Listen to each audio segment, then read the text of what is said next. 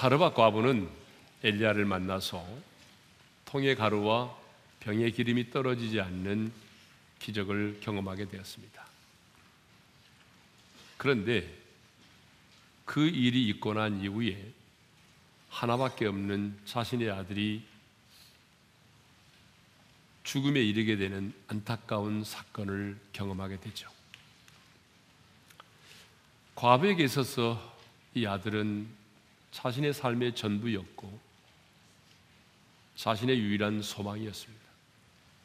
그런데 자신의 유일한 소망이었던 이 아들이 그만 병이 들어서 숨이 끊어지고 만 것입니다.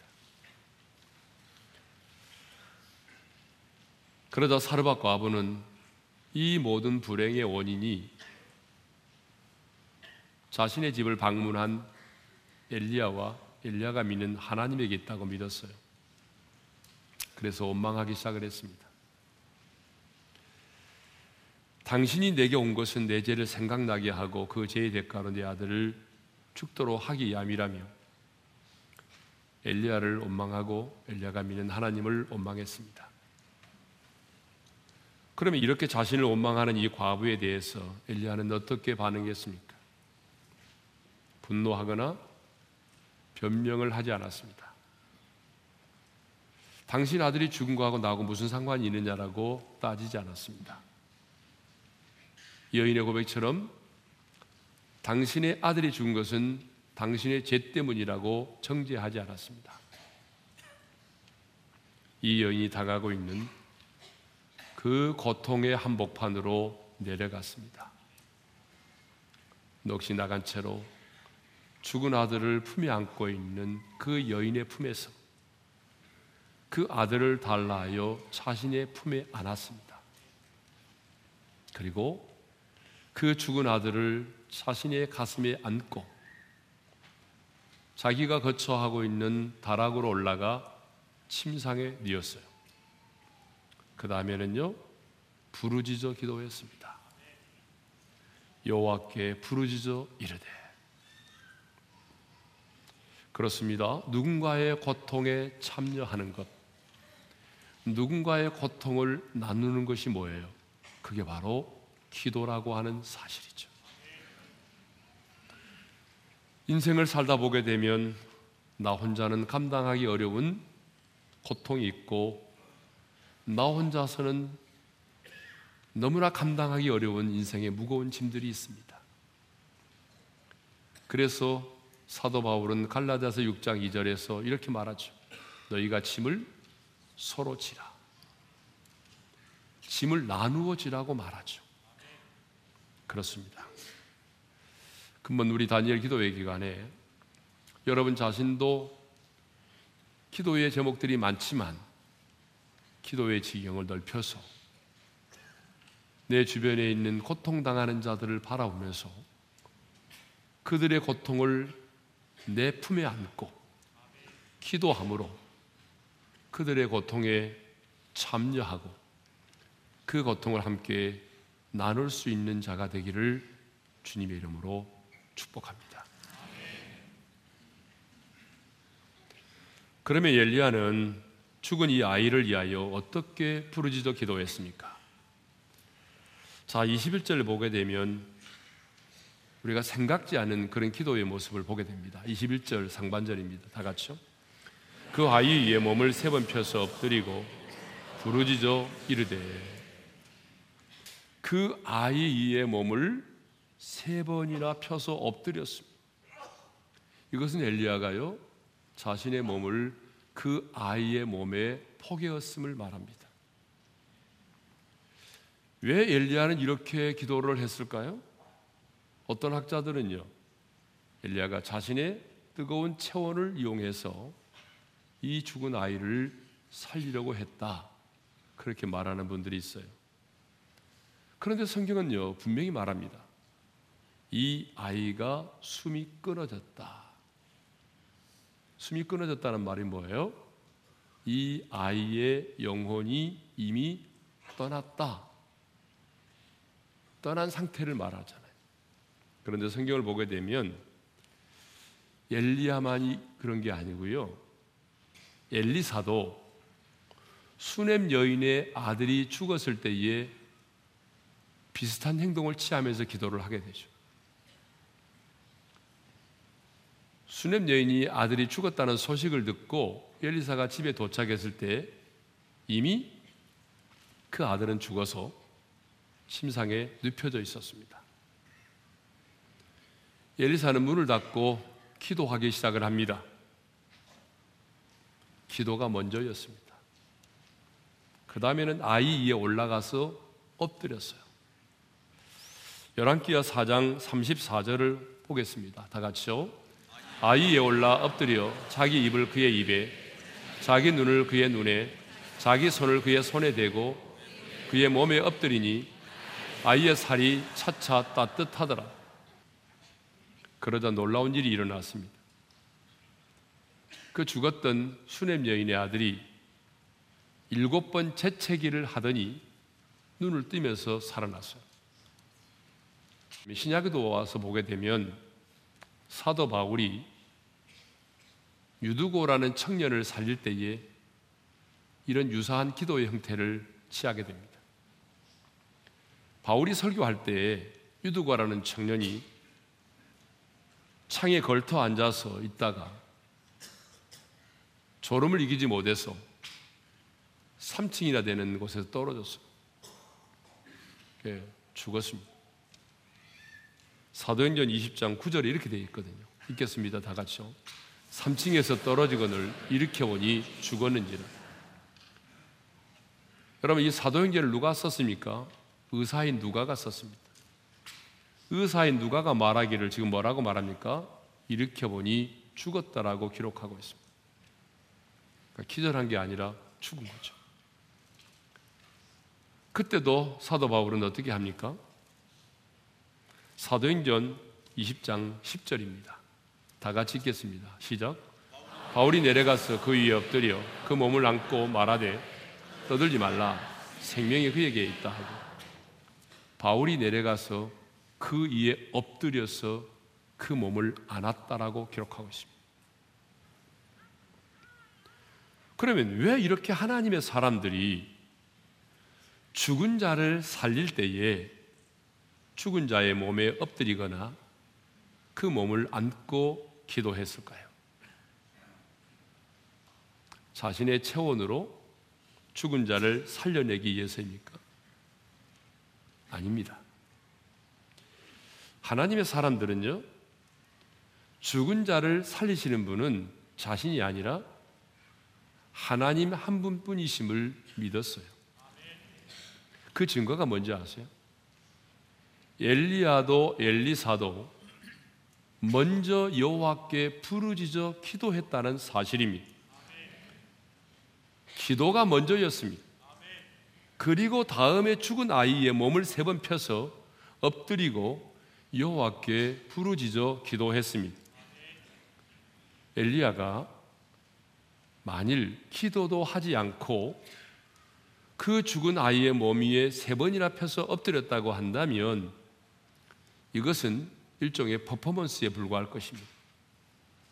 그런데 엘리야는요, 먼저 부르짖어 기도했어요. 그리고 그 죽은 아이의 몸을 세 번 펴서 엎드리면서 부르짖어 기도했어요. 왜 몸을 죽은 아이의 몸 위에 세 번 펴서 세 번 펴서 엎드려 기도했을까요? 그것은 이 셋이라고 하는 숫자, 3이라고 하는 숫자가 하나님의 완전하심을 가리키는 숫자이기 때문입니다. 그래서 성경을 보게 되면요. 3이라는 숫자는 언제나 성부, 성자, 성령, 그래서 하나님의 수를 말합니다. 그렇기 때문에 오직 하나님의 권능에 의해서만이 이 죽은 아이가 살아날 수 있다는 것을 엘리야는 확신하고 있었다는 것입니다. 내가 이 아이를 살려내는 것이 아니라 하나님만이 이 죽은 아이를 살려낼 수 있다. 이 믿음의 확신이 있었어요. 그러니까 이것은 일종의 퍼포먼스도 아니고 주술적인 행위도 아닙니다. 죽은 자가 살아나기를 간절히 바라는 믿음의 행위요, 신앙의 행동, 신앙적인 행동이었던 것입니다. 사실 하나님께서 이 죽은 자를 살려주신다는 확신이 없다고 한다면 어떻게 그 죽은 아이 위에 세 번이나 엎드려 펴서 자신의 몸을 엎드려서 기도할 수가 있겠습니까? 이 죽은 아이에 대한 사랑이 없다고 한다면 이미 영원히 떠나 차가워진 그 몸 위에 자신의 몸을 포기할 수가 있겠습니까? 그러면 엘리야는 무슨 기도를 했을까요? 자, 기도의 내용을 한번 살펴볼까요? 21절 다 같이 읽겠습니다. 시작.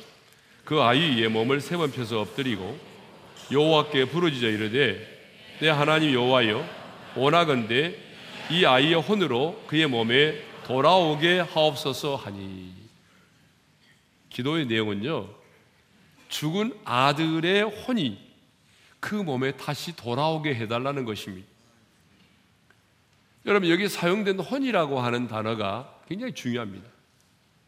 이 네페시라는 단어인데 이 네페시는 생명, 영혼을 말해요. 그러니까 이게 혼이라고 하는 말은 곧 생명을 말하고 영혼을 말한다는 거죠.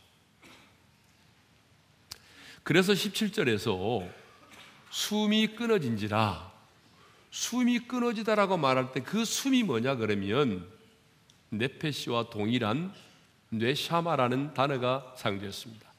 이 뇌샤마라는 단어가 굉장히 중요해요. 창세기 2장 7절을 보게 되면 하나님이 흙으로 사람을 빚으시고 코에 생기를 불어 넣으셨다고 말할 때에 그 생기가 바로 뭐예요? 뇌샤마입니다.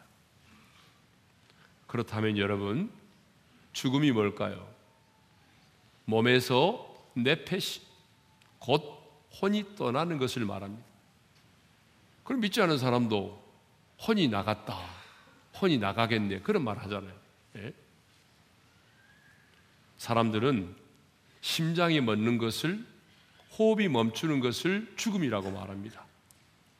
그런데 성경은요, 죽음을 뭐라고 말하냐면 육체에서 영혼이 떠나는 것이라고 말을 해요.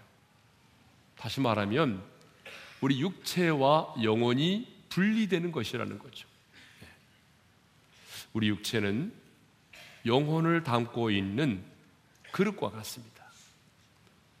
내 영혼을 담고 있는 그릇과 같은데 어느 날 교통사고를 나서 내 영혼을 담고 있는 이 그릇이 깨어져 버린다든지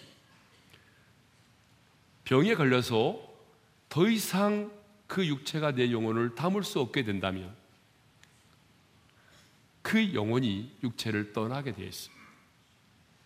그래서 이것을 성경은 죽음이라고 말하는 것이죠.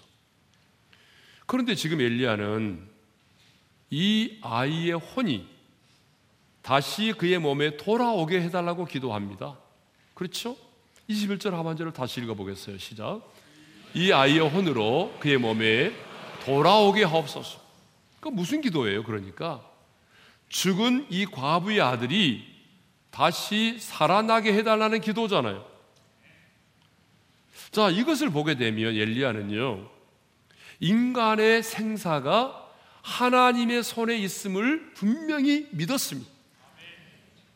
그렇기 때문에 죽음 앞에서 담대히 이런 기도를 드릴 수 있었던 것이죠. 근데 여러분, 여러분 같으면 이런 기도를 드릴 수가 있겠어요? 근데 우리는 기도하기 전에 뭘 먼저 하죠?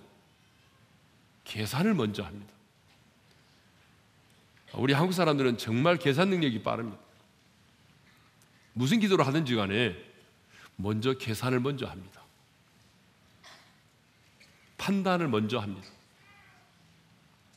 하나님이 어떤 분이신가를 먼저 생각하지 않아요. 하나님의 뜻이 무엇인가를 먼저 생각하지 않아요. 그래서 내 스스로 하나님의 능력을 제안합니다. 물론 사람이 한 번 죽는 것은 하나님이 정하신 것이죠. 그러므로 우리가 이 기도를 드린다고 해서 죽은 사람이 모두 살아나는 것 아닙니다. 우리가 기도를 드려서 죽은 모든 사람이 다 살아난다면 누가 죽겠습니까? 여러분 그러지 않아요? 누가 죽겠어요? 그런데 엘리야는요, 먼저 계산하지 않았어요.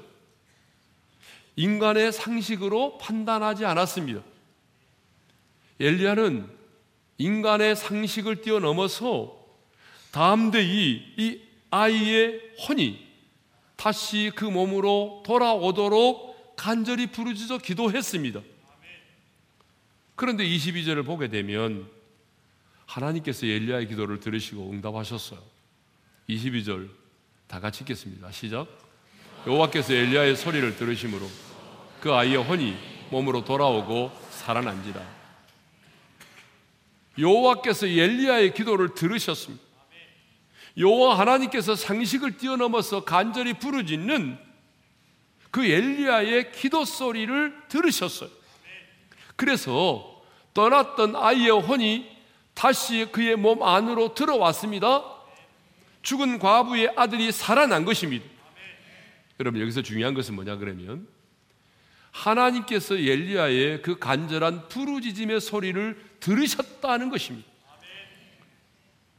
그런데 하나님은 엘리야의 그 부르짖음의 소리만 들으신 것이 아니라 오늘 이 땅에서 부르짖는 우리의 기도의 소리도 들으신다는 사실입니다. 여러분 생각해 보십시오. 이 엘리야의 부르짖음의 기도 소리가 없었다고 한다면 죽은 과부의 아들이 다시 살아날 수 있었겠습니까? 엘리야의 그 부르짖음의 소리가 없었다고 한다면 떠났던 그 아이의 혼이 다시 그의 몸 안으로 들어올 수 있었겠습니까? 엘리야는 부르짖었고 하나님은 그 기도의 소리를 들으셨고 그래서 떠났던 아이의 혼이 다시 돌아오도록 하셨던 것입니다. 그런데 우리는 엘리야는 특별한 사람일 것이라는 생각을 갖고 있어요. 그래, 엘리야는 특별한 사람이니까 이렇게 하나님 그 기도를 들으시고 또 이런 기적도 행하지. 뭐 나 같은 사람이 기도한다고 그래서 하나님이 내 기도를 들으시고 내 인생 가운데도 이런 기적이 일어날 수 있겠어? 나는 불가능해. 엘리야는 특별한 사람이야. 이런 생각을 표현은 하지 않지만 은연중에 다 우리가 하고 있다는 것입니다. 그런데 여러분, 엘리야는요, 결코 특별한 사람이 아닙니다. 성경이 말하고 있어요. 야고보서 5장 17절을 읽겠습니다. 다 같이요. 엘리야는 우리와 성정이 같은 사람이로되 그가 비가 오지 않기를 간절히 기도한즉 3년 6개월 동안 땅에 비가 오지 아니하고 거기 뭐라고 되어 있습니까? 우리와 성정이 같은 사람이다. 이 성정이 같다는 말을 직역하게 되면 언어적 의미를 보게 되면 같은 성질을 가진 사람이다 그런 말입니다. 그러니까 우리와 똑같이 먹지 않으면 배고프고 잠을 자지 못하면 짜증이 나고 스트레스를 많이 받게 되면 우울한 생각에 사로잡힘을 당하는 그런 사람이라는 거죠. 엘리야가 또 실제로 엘리야가 그랬어요. 예? 엘리야는 갈멜산에서 발과 아세라를 섬기는 선지자 850명과 영적인 전쟁을 치루어서 이디한 승리를 경험하게 됩니다. 그리고 나서 곧바로 얼마 되지 않아 가지고 이세벨이 자신을 집요하게 죽이려 한다는 소식을 듣고 스트레스를 너무 많이 받아 가지고 노뎀나무 그늘 아래서 자기의 태어난 것을 환탄하면서 차라리 나를 죽여달라고 하나님 앞에 그렇게 하소연하지 않아요? 이건 다른 말로 말하면 우울증 현상을 보이고 있는 것입니다. 이것만 보더라도 우리는 엘리야가 특별한 사람이 아니라는 걸 알 수 있어요. 엘리야는 특별한 사람이 아닙니다. 그런데 우리와 다른 게 있다고 한다면 뭐가 있을까요? 그는 확신을 가지고 부르짖어 믿음으로 기도했다는 사실입니다. 이렇게 엘리야가 하나님만이 이 죽은 아들을 살리실 수가 있다는 믿음의 확신을 가지고 간절히 부르짖어 기도했을 때에 하나님은 그 기도의 소리를 들으셨고 그래서 그 떠났던 아이의 혼이 다시 돌아와 사라바 과부의 아들이 다시 살아나게 된 것입니다. 엘리야는요 다시 살아난 그 아이를 안고 다락에서 방으로 내려갔습니다. 그리고 슬픔과 초조함 속에 기다리고 있는 그의 어머니에게 아들을 넘겨주면서 이렇게 말했습니다. 읽겠습니다. 다 같이요. 보라, 내 아들이 살아났느니라. 보라, 내 아들이 살아났느니라. 이 말씀을 직역하면 너는 이제 와서 내 아들이 살아난 것을 실제로 확인해 보라는 것입니다. 분명히 호흡이 멈췄고 분명히 그 혼이 떠나서 그 몸도 그 아이 내 아들의 몸도 차가워져 있었는데 이제 와서 네 눈으로 네 아들이 살아 있음을 보라는 것입니다. 확인해 보라는 거예요. 이 과부는 자신의 눈으로 죽은 아들이 다시 살아난 기적을 자신의 눈으로 본 것입니다. 죽었던 아들이 살아난 기적을 본 이 과부는 곧이어 이렇게 고백합니다. 24절이죠. 읽겠습니다. 다 같이요. 여인이 엘리야에게 이르되 내가 이제야 당신은 하나님의 사람이시오 당신의 입에 있는 여호와의 말씀이 진실한 줄을 아노라 하니라. 뭐라고 말합니까? 내가 이제야 당신이 하나님의 사람인 줄을 알겠다. 내가 이제야 당신의 입에 있는 그 말씀이 당신 개인의 말이 아니라 하나님의 말씀인 줄을 알았다. 그리고 당신 입에서 나오는 그 말은 사람의 말이 아닌 하나님의 말씀이고 하나님의 말씀은 진실한 줄을 내가 알았다. 이런 놀라운 고백을 하게 되죠. 성경은요, 이 아이가 몇 살이고 어떤 병에 걸려서 어떻게 죽었는지에 대해서는 언급하고 있지 않습니다. 또 죽은 지 얼마 만에 살아났고 살아난 이후에 이 아이의 건강의 상태는 어떠했는지 그 부분에 대해서는 전혀 언급하지 않습니다. 성경은 이 아이가 죽었을 때에 이 어머니가 어떻게 반응했고 그리고 이 문제 앞에서 하나님의 사람 엘리야가 어떻게 행동했는지에 대해서만 관심을 가지고 다루고 있습니다. 여러분 왜 그럴까요? 그 이유가 뭘까요? 주님은 이 사건을 통해서 하나님 자신이 어떤 분이신가를 바로 알기를 원하셨던 것입니다. 이 아들이 죽었다 살아났다는 사건보다 더 중요한 것은 하나님이 어떤 분이신가를 아는 일이 더 중요하기 때문입니다. 하나님의 관심은 오늘 또 내가 믿는 하나님이 어떤 하나님으로 알려지는가가 더 중요합니다. 성경은 하나님의 자기 계시잖아요. 하나님이 어떤 분인가를 우리에게 알려주기 위해서 기록된 것이 성경이단 말이죠. 그러니까 이 여인이 받은 축복은 죽은 아들이 살아난 것이 아닙니다. 다시 살아난 아들도 여러분 언젠가는 다시 죽게 될 것이죠. 아니 어쩌면 또다시 자신의 어머니보다 먼저 죽을 수도 있는 거 아니겠어요? 그런데 이 기적을 통해서 이 여인이 받은 축복이 뭐냐? 죽었던 내 아들이 살아나는 것도 너무 감격스럽지만은 그것보다 더 놀라운 축복은 이 여인이 이 기적을 통해서 하나님만이 생명의 근원이심을 깨닫게 되었다는 것입니다. 그리고 자신을 짓누르던 죄책감에서 해방이 되었다는 사실입니다. 여러분, 만일 죽은 아들이 살아나는 기적이 없었다고 한다면 이 여인은 하나님은 내 인생에 필요한 것들만을 공급해 주시는 하나님으로만 알고 끝났을 것입니다. 아니, 나의 죄로 인하여 내 아들이 죽었다는 그 죄책감을 가지고 평생을 살았을 것입니다. 그런데 이제는 이 여인이 그 모든 죄책감으로부터 해방이 되었습니다.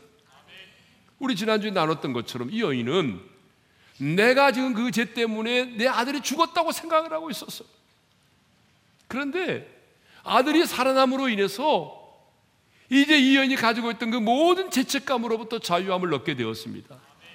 뿐만 아니라 이 기적을 통해서 하나님은 내 인생에 필요한 것들만을 공급해 주시는 그런 하나님 정도가 아니라 생사를 주관하시는 하나님, 생명의 주관자이심을 깨달아 알게 된 것입니다.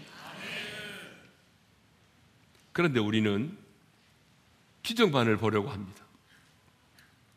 기적만이 나타나기를 소원하고 있습니다. 그런데 하나님은 기적보다는 그 기적을 통해서 하나님 자신이 어떤 분이신가를 드러내기를 원하신다는 사실입니다. 여러분 성경을 보면 그래요. 자, 오병이의 기적 아시잖아요.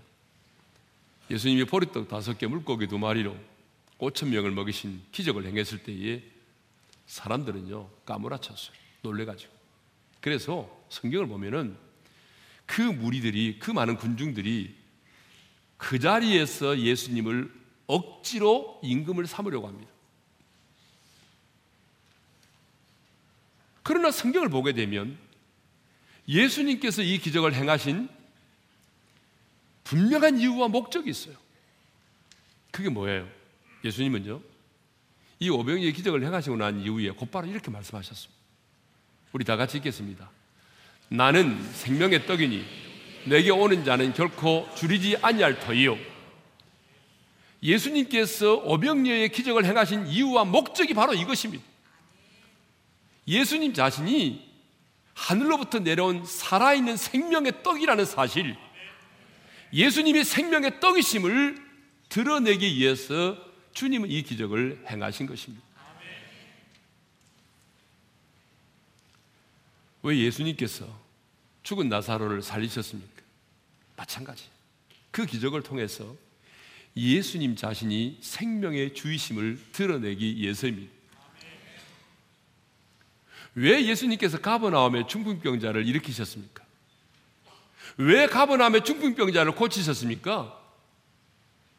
여러분 성경을 보게 되면 분명히 알 수 있어요. 마가복음 2장 10절입니다. 다 같이 읽습니다. 인자가 땅에서 죄를 사는 권세가 있는 줄을 너희로 알게 하려 하노라. 예수님이 이 땅에서 죄를 사는 권세가 있는 분, 죄를 사는 권세가 있는 분이심을 알리기 위해서 주님은 이 중풍병자를 일으키셨다는 사실입니다. 그러므로 여러분, 기적만을 바라보지 않기를 바랍니다. 여러분, 기적이 중요합니다. 우리의 삶에도 기적이 일어나야 합니다. 그러나 여러분, 기적이 중요한 것이 아니라 하나님이 어떤 분이신가를 알리고 드러내는 일이 더 중요하다 그 말입니다. 그러므로 기적을 구하되 그 기적을 통해서 하나님이 어떤 분이신가가 드러날 수 있기를 바랍니다. 우리의 기도의 목표는 기적이 아닙니다. 우리의 기도의 목표는 축복이 아닙니다. 우리의 기도의 목표는 기적이 아니라 그 기적을 통해서 하나님을 드러내는 데 있습니다. 내가 믿는 하나님이 어떤 분이신가를 드러내기 위해서 우리는 그 축복을 받아야 하고 그 기적을 구해야 하는 것입니다. 하나님께서 엘리야와 그의 부르짖음의 기도를 들으시고 죽은 아들이 살아났을 때 사르밧과 아버는 이렇게 말했어요. 다시 한번 읽겠습니다. 시작. 내가 이제야 당신은 하나님의 사람이시오. 내가 이제야 당신은 하나님의 사람이신 것을 알았다라고 하는 거죠. 내가 이제야 당신은 참 하나님의 사람이심을 알았다라고 하는 고백이에요. 성경은 우리를 뭐라고 말하죠? 하나님의 사람이라고 말하잖아요. 구약에서는요, 모든 사람을 하나님의 사람이라고 하지 않았어요. 구약에서는 특별한 사람들만을 하나님의 사람이라고 불렀습니다. 그런데 신약에 들어오게 되면 새 언약의 백성인 우리 모두는 하나님의 사람입니다. 그래서 사도 바울이 디모데서 6장 11절에서 뭐라고 말했냐면 믿음의 아들 디모데에게 이렇게 말합니다. 읽겠습니다. 시작. 너 하나님의 사람아 이렇게 말합니다. 여러분은 하나님의 사람입니다. 아, 여러분 옆 사람과 인사하겠습니다. 당신은 하나님의 사람입니다. 정말 여러분 하나님의 사람 맞습니까? 그렇다면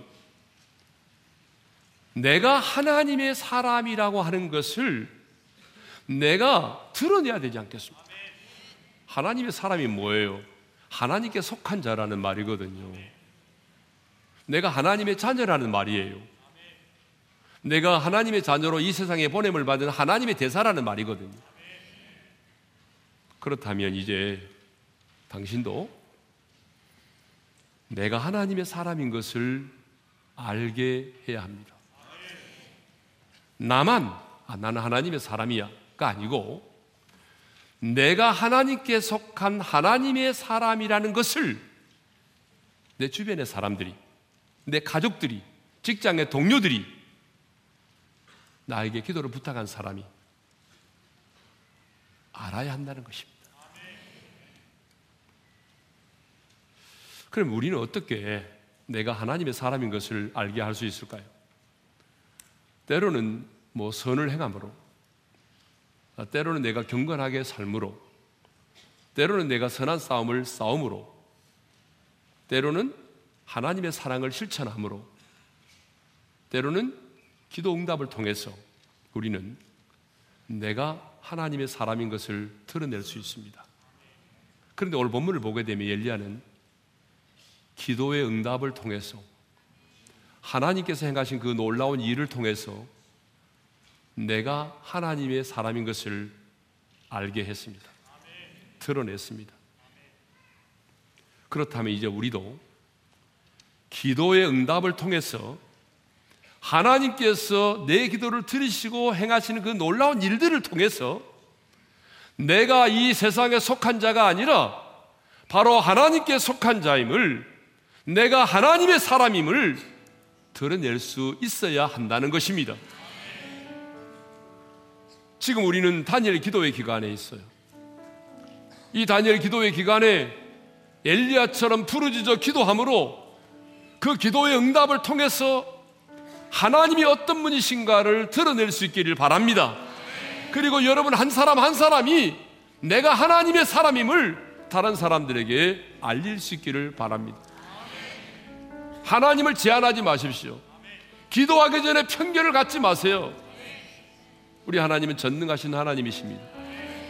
찬양하십시다. 전능하신 나의 주 하나님을 지 못하실 전혀 없네.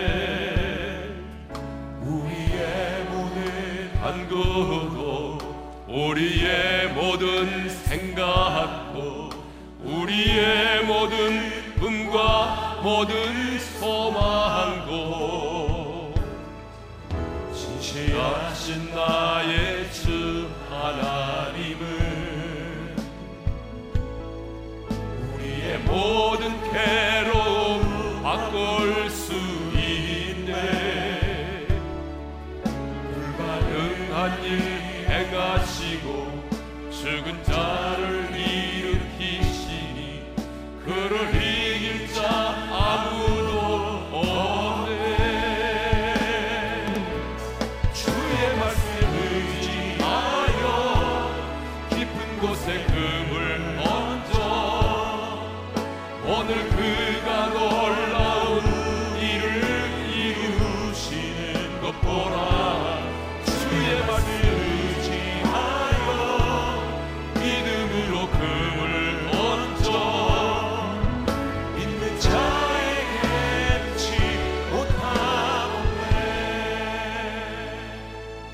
한번 눈을 감고 말씀을 마음에 새기며 기도합시다 여러분 엘리야는 특별한 사람이 아닙니다. 우리와 똑같은 성정을 가진 사람이에요. 그렇지만 그는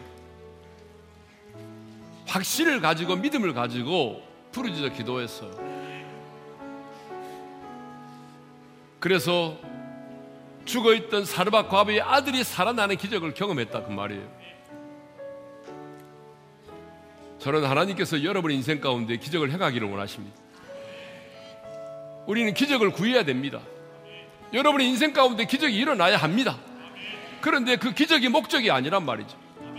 우리는 그 기적을 통해서 내가 믿는 하나님이 어떤 분이신가를 드러내야 합니다. 하나님은 그 일을 위하여 기적을 행하시는 거예요. 그러니까 막연하게 기적이 일어나게 해달라고 기도하지 말고 주여 이 기적을 통해서 하나님이 어떤 분이신가를 드러내 보이고 싶습니다. 이렇게 기도하시죠. 그래서 내 주변의 사람들이 기도의 응답을 통해서 이루어지는 하나님의 역사를 보면서 당신은 하나님의 사람이군요. 당신은 세상에 속한 자가 아니군요. 이렇게 고백할 수 있어야 됩니다. 이제 우리 기도합시다. 하나님, 이번 다니엘 기도의 기간에 간절히 내가 부르짖어 기도합니다. 하나님이여, 이 기도 제목 가운데 주님이 역사해 주셔서 하나님을 드러내고 싶습니다. 하나님이 어떤 분이신가를 내가 알게 하고 싶습니다. 나도 하나님의 사람인 것을 확증받게 도와주옵소서. 다 같이 우리 두 손을 들고 주여 한번 외치고 부르짖어 기도하며 나갑니다. 주여! 할렐루야 우리 아버지 하나님 감사합니다. 오늘도 우리가 하나님의 사람일진데 하나님의 사람이기에 내가 하나님의 사람임을 드러내기를 원합니다. 하나님 근본 다니엘 기도의 기간에 엘리야처럼 부르짖어 기도함으로 말미암아 하나님의 하나님 되심을 드러내기를 원합니다. 단순한 기적이 목적이 아니라 그 기적을 통해서 내가 믿는 하나님이 얼마나 이디하신 하나님이신지 앞서 행하시는 하나님이신지 얼마나 그 인자와 그 일에 풍성하신 분인지 싫어하시는 여호와 라파의 하나님이신지 내가 그 하나님을 드러내기를 원합니다. 그 하나님을 많은 사람들에게 전하기, 전하기를 원합니다. 뿐만 아니라 이 기도의 응답을 통해서 내 자신이 이 세상에 속한 자가 아니라 하나님께 속한 자임을 하나님이 확증받기를 원합니다. 이런 놀라운 역사들이 이런 놀라운 은혜와 축복이 이런 기적이 우리 가운데 일어나게 하여 주옵소서. 하나님 아버지 다니엘 기도의 기간입니다. 엘리야처럼 부르짖어 간구함으로 말미암아 하나님 나의 기도 소리를 들으시고 응답해 주셔서 우리의 인생 가운데 행한 하나님이 행하신 놀라운 기적이 일어나기를 원합니다. 그러나 기적이 목적이 아니라 그 기적을 통해서 내가 믿는 하나님이 어떤 하나님이신지를 드러내 보이고 싶습니다.